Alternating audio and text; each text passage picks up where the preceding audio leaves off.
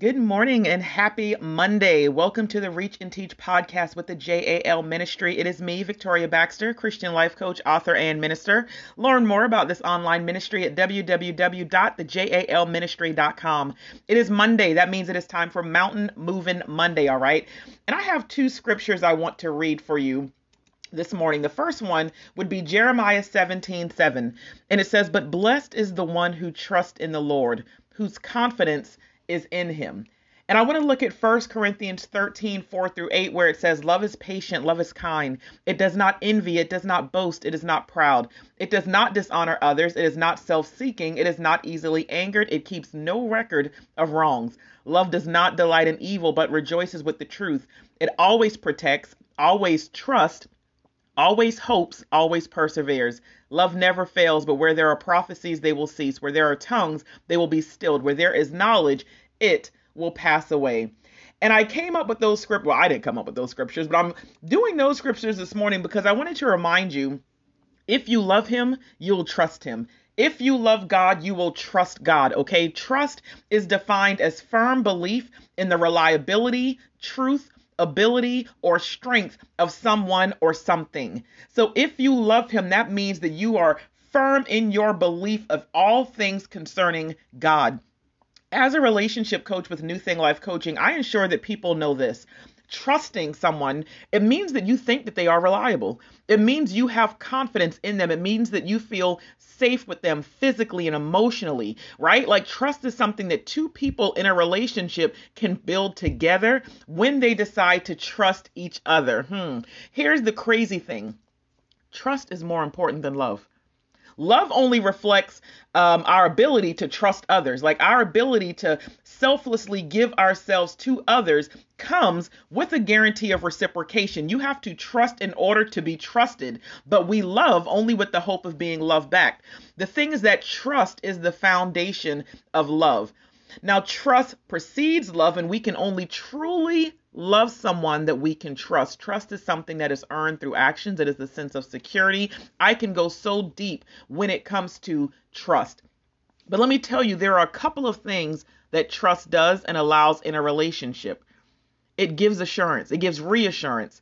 Trust will actually help heal hurts. Trust helps overcome obstacles. Trust, it helps you give your partner room. So I want you to think about all of this with your relationship with God. If you love him, then you'll trust him. But blessed is the one who trusts in the Lord, whose confidence is in him. That is what the word says.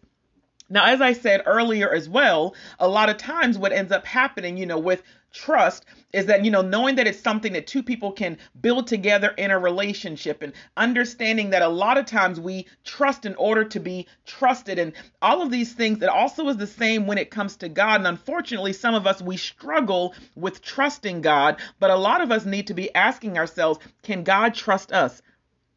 Can God trust you? Because sometimes we're we're praying and we're seeking and we have different things that we that we want that we want to see happen and that we want him to bless us with and provide us with. Can you be trusted with what it is that you're asking for? That is what we need to examine. But what you do know is that you can trust God, or what you should know is that you can trust God. In your relationship with God, trust will give you reassurance that all things are working together. In your relationship with God, trust will heal your hurts.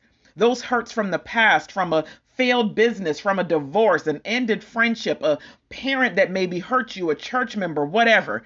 Trust in God will help you overcome anything that you're facing that in size it pales in comparison to the majesty of our God.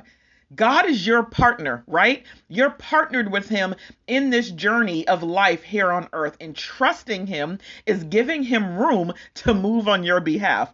I love Matthew 7 7, where it says, Keep on asking, keep on seeking, keep on knocking, right? Jesus is even using that, saying, Let your prayers mirror this, that keep on asking and you will receive, keep seeking and you will find, keep knocking and the door will be open. And that's fine. But the thing is, when you look at what trust is talking about, trust is giving your partner room in general. In your relationship with God, trust is giving God room to get it done. Whatever it is that you keep on asking, seeking, and knocking about. Imagine being in a relationship and you keep nagging your partner for something. And if they're always responding to you, and if they're always turning to you because you're steadily talking and asking, then how can they get to work? Now, obviously, we know God is supernatural and extraordinary.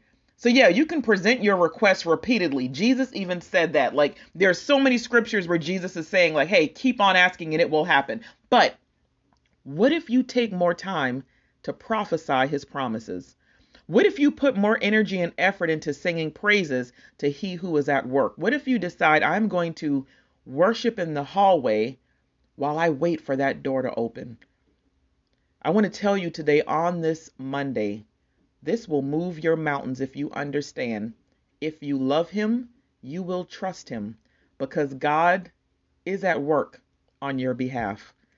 God bless. I pray that you have a fantastic day.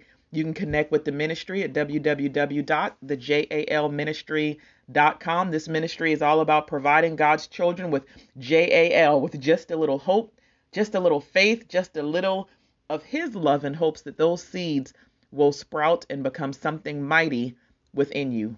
Be blessed.